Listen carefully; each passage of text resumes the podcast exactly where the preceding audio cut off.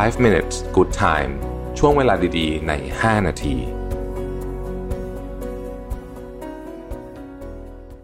สวัสดีครับ 5 minutes นะครับ คุณอยู่กับโรเบิร์ตฮานุสาหะครับ วันนี้เอาบทความจากทิมเดนนิงนะฮะชื่อว่า 10 most important money lessons people learn too late in life นะครับ เรื่องเกี่ยวกับเงินเงินทองทองนะฮะ ที่คนส่วนใหญ่อาจจะเรียนรู้หรือว่ารู้ช้าเกินไปนะครับ ก่อนก่อนจะเข้าบทความต้องบอกว่า สิ่งหนึ่งที่เราลืมไม่ได้เลยคือเงินหรือว่าการสะสมความมั่งคั่งต้องใช้คำนี้เนี่ยเรื่องของเส้นเวลามีผลมาก นั่นหมายความว่าถ้าเราเริ่มเร็วนะฮะเริ่มเริ่มสะสมเร็วหรือเริ่มเป็นหนี้เร็วนะฮะมันก็จะเป็นคือยิ่งเริ่มสะสมเร็วก็มีโอกาสที่จะชนะตลาดมากกว่า ยิ่งเริ่มเป็นหนี้เร็วนะฮะก็มีโอกาสที่จะยิ่งแพ้ไปเรื่อยๆนะครับทีนี้ใน 10 ข้อนี้มีอะไรบ้างนะฮะข้อที่หนึ่งเนี่ย เขาบอกว่ามันง่ายมากเลยที่จะจะเขาเรียกว่ามี financial trouble คือมีปัญหาเรื่องการเงินมันง่ายมาก คือมันเป็นอะไรที่สามารถเอ่อคือมันเกิดขึ้นได้ง่ายมากอะต้องใช้คำนี้นะครับ แต่ต้องรู้นะว่าไม่มีใครที่สามารถจะช่วยเหลือคุณได้ คุณต้องเชื่อช่วยตัวเองเท่านั้นนะฮะคุณช่วยตัวเองเท่านั้น คนอื่นอาจจะให้คุณยืมเงินได้เป็นครั้งเป็นคราว แต่คุณไม่มีทางออกจากปัญหาทางการเงินได้ หากคุณไม่ช่วยเหลือตัวเอง นะครับนี่อันที่หนึ่งนะฮะอ,อันที่สองนะครับเขาบอกว่าเราอาจจะต้องยอมรับความจริงว่าชีวิตเนี้ยในชีวิตเนี่ยนะครับ ปัญหาจำนวนมากนะฮะสามารถแก้ไขได้ด้วยการมีเงินเยอะขึ้นจริง ๆ เขาบอกว่านี่เป็นนี่เป็นบทเรียนคือมันคือคือเขาบอกว่าคุณจะโมโห คุณจะโทษระบบคุณจะอะไรก็ได้ แต่ว่าในความเป็นจริงก็คือว่า นี่คือสิ่งที่เป็นความจริงของชีวิตเลยแหละนะฮะ ปัญหาจำนวนมากถูกแก้ได้ด้วยเงินจริงๆนะครับ เพราะฉะนั้นเนี่ยการตั้งใจหาเงินให้ได้มากขึ้นนะฮะจึงเป็นการวางแผนสำคัญอันหนึ่ง คนส่วนใหญ่นี่ข้อต่อไปนะ คนส่วนใหญ่ไม่ได้ตั้งใจที่จะวางแผนเพื่อที่จะตัวเองจะหาเงินได้เยอะขึ้นอย่างมีระบบ ข้อต่อมานะเขาบอกว่าการหาเงินออนไลน์นะครับ เหมือนกับการไปสอบ Open Book ในมหาวิทยาลัย ทุกคนยังจำข้อสอบ Open Book ได้ไหมฮะในมหาวิทยาลัยนะฮะ สำหรับท่านที่เรียนจบมานานแล้วลองนึก feeling ยุคผมเนี่ยมันมีทั้ง close book open book นะฮะคือในออนไลน์เนี่ยนะครับคือมันคือมันมันง่ายอะที่จะทำนู่นทำนี่เช่นคุณมี Chat GPT เขียนบทความอย่างเงี้ยอ่าสมมุตินะฮะคือคุณจะหาข้อมูลอะไรก็ได้ แล้วทุกคนก็หาได้เหมือนกันหมดนะครับ คุณจะหาเงินออนไลน์เนี่ยมันมันก็เลยกลายเป็นของที่ว่า เฮ้ยการเข้าถึงข้อมูลเนี่ยนะฮะไม่ได้ช่วยให้คุณสามารถหาเงินได้เยอะขึ้นนะครับ การลงมือปฏิบัติจริง ๆ และความสม่ำเสมอต่างหากนะครับ จึงทำให้คุณหาเงินในออนไลน์ได้มากขึ้น ผู้เขียนเองก็เป็นตัวอย่างที่ดีนะฮะคุณทิมเดนนิงเนี่ยผมก็ตามแกมานานนะแกเป็นคนที่โพสต์บ่อยมากโพสต์เยอะมากนะฮะแล้วก็แบบขยันเขียนมากเรื่องราวก็หลากหลายนะครับแล้วก็เขียนในมุมมองที่แตกต่างจากคือคือบทความเขามีความไม่จำเจมาก นะครับ ข้อหนึ่งเขาบอกว่าเงินจะทำให้คุณมีความสุข ถ้าคุณได้มันมาแบบยากนะฮะคือได้มันมาแบบพยายามแล้วกันพยายามนะครับเอ่อข้อนี้เนี่ยน่าสนใจ จริงๆ เราคุยกันเมื่อวันก่อนนะใน 5 minutes นี่แหละผมจำได้ว่าเฮ้ยถ้าเกิดสมมติว่าคุณไปเล่นคาสิโนมาแล้วคุณได้เงินมาสักหนึ่งร้อยล้านเนี่ย คุณอาจจะคิดว่ามันสร้างความสุขให้คุณ ได้เยอะมาก แต่ว่าจากประสบการณ์ของคนส่วนใหญ่เนี่ยเงินพวกนั้นเนี่ยหนึ่งคือสร้างความสุขแบบชั่วคราวอะแป๊บๆได้นะฮะมันจะไม่มันจะไม่มความสุขที่ยั่งยืนเพราะเพราะเราไม่ได้หามมาได้ด้วยมันได้มาแบบฟลุกๆใช่ไหมแล้วที่สำคัญกว่านั้นก็คือว่ามันจะหมดไปเร็วมากครับแต่ถ้าเกิดว่าคุณหาหนึ่งร้อยล้านมาจากความพยายามของคุณตลอดระยะเวลาหลายปีหลายสิบปีเนี่ยนะฮะคุณจะแค่แค่แค่ขั้นตอนของการหาเนี่ย มันก็ทำให้คุณมีความสุขแล้ว เราอธิบายเรื่องนี้ไปในในใน five minutes เมื่อวันก่อนนะว่าจริงๆ สมองเราอะไม่ได้อยากจะได้ของใหม่ ไม่อยากจะได้รถใหม่บ้านใหม่ เราชอบการตามไล่ล่ามันมานั่นเองนะครับ เราชอบเราชอบขั้นตอนของการสะสมขั้นตอนของการความที่มันต้องพยายามอะนะฮะจะไม่ได้ความสุขมากกว่านะครับเขาบอกว่า ถ้าเราเข้าใจการทำงานของโดพามีนนะครับเเราจะเข้าใจว่าทำไมเราถึงซื้อของที่เราไม่จำเป็นเยอะมากนะครับโดพามีนเนี่ยมันเป็นสารให้ความคือมันมันมันคือสารให้ความสุขเวลาเราเราเรากินของหวานอะไรอย่างเงี้ยนะฮะเราเรียกว่าโดพามีนฮิตก็คือเวลาคุณกินคุกกี้หรือว่ากินอะไรเนี่ยคุณจะรู้สึกมีความสุขแป๊บหนึ่งนะฮะ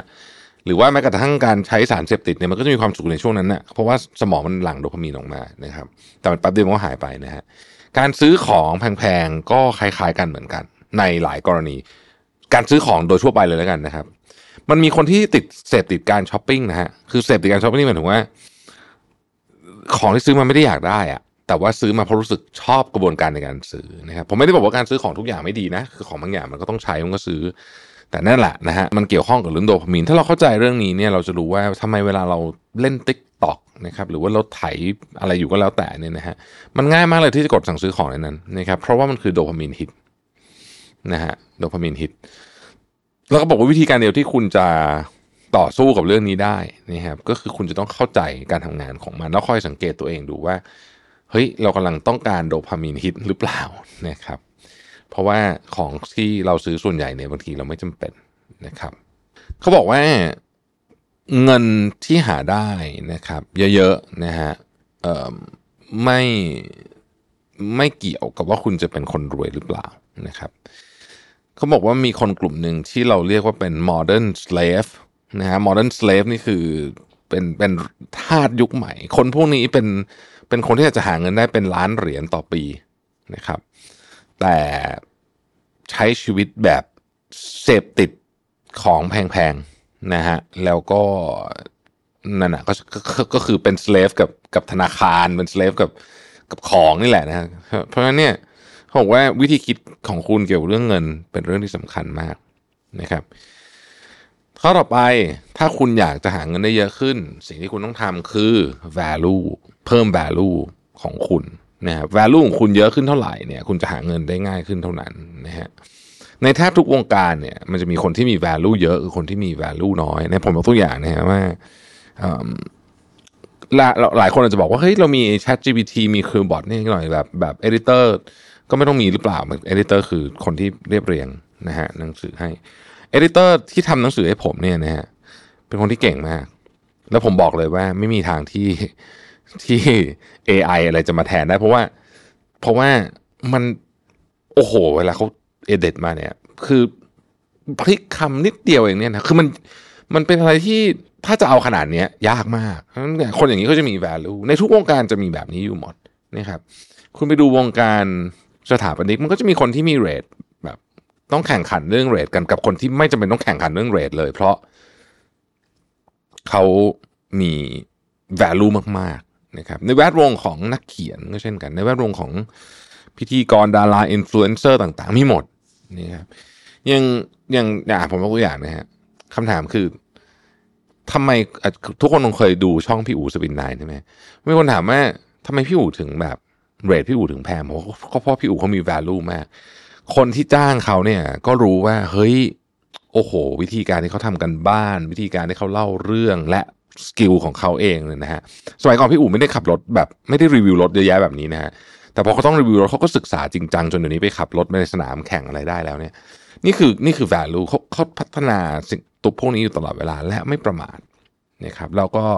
ผมคิดว่า หลายเรื่องนะมีมีจริยธรรมในการทำงานเลยพวกนี้สำคัญมาก ข้อต่อมาคือคุณต้องลงทุนมันคุณจะทำงานจนตายนะเพราะว่า เพราะว่าการลงทุนเนี่ยมันมันจะทำให้คุณทำงานน้อยลงนะครับ ดังนั้นเนี่ยเขาบอกว่าจงมีความสุขกับการซื้อ asset ที่ appreciate นะฮะ asset ที่ appreciate asset ที่ appreciate คืออะไรอย่างเช่น มันไม่เสมอไปนะแต่ว่าอันนี้เป็นตัวอย่างนะครับ เช่นอสังหาริมทรัพย์แบบนี้นะฮะอสังหาริมทรัพย์ไม่ไม่ได้ appreciate ทุกกรณีนะเลยแต่ว่ามันมีแนวโน้มจะ appreciate ได้นะครับหุ้นอะไรอย่างเงี้ยนะฮะเพราะฉะนั้นก็ถ้าเกิดว่าคุณอยากจะไม่ต้องทำงานไปตลอดชีวิตเนี่ย ก็นี่แหละก็ต้องทำแบบนี้ สุดท้ายฮะเขาบอกว่ามันฟังดูตลกมากแต่ว่า true wealth is ability to stop thinking about money คนที่ร่ำรวยที่แท้จริงคือคนที่สามารถหยุดคิดเรื่องเกี่ยวกับเงินได้นะฮะหยุดคิดเรื่องเกี่ยวกับเงินได้ คุณแปลว่าอะไรคือแปลว่าคุณสามารถใช้ชีวิตโดยไม่ต้องนึกถึงว่า เงินมันจะต้องมาจากไหนอะเออนั่นแหละนะครับ คือความร่ำรวยที่แท้จริง และเวลาเราพูดประโยคนี้ว่า สามารถใช้ชีวิตโดยไม่ต้องคิดว่าเงินมาจากไหนเนี่ยมันมีวิธีเยอะมากนะ ไม่ได้หมายความว่าคุณจะต้องใช้ชีวิตใช้เงินเยอะแยะสุรุ่ยสุร่าย สักทีเดียวนะครับ มันมีวิธีเยอะแยะมากมายนั่นเองขอบคุณที่ติดตาม 5 minutes ครับ สวัสดีครับ 5 minutes good time ช่วงเวลาดีๆ ใน 5 นาที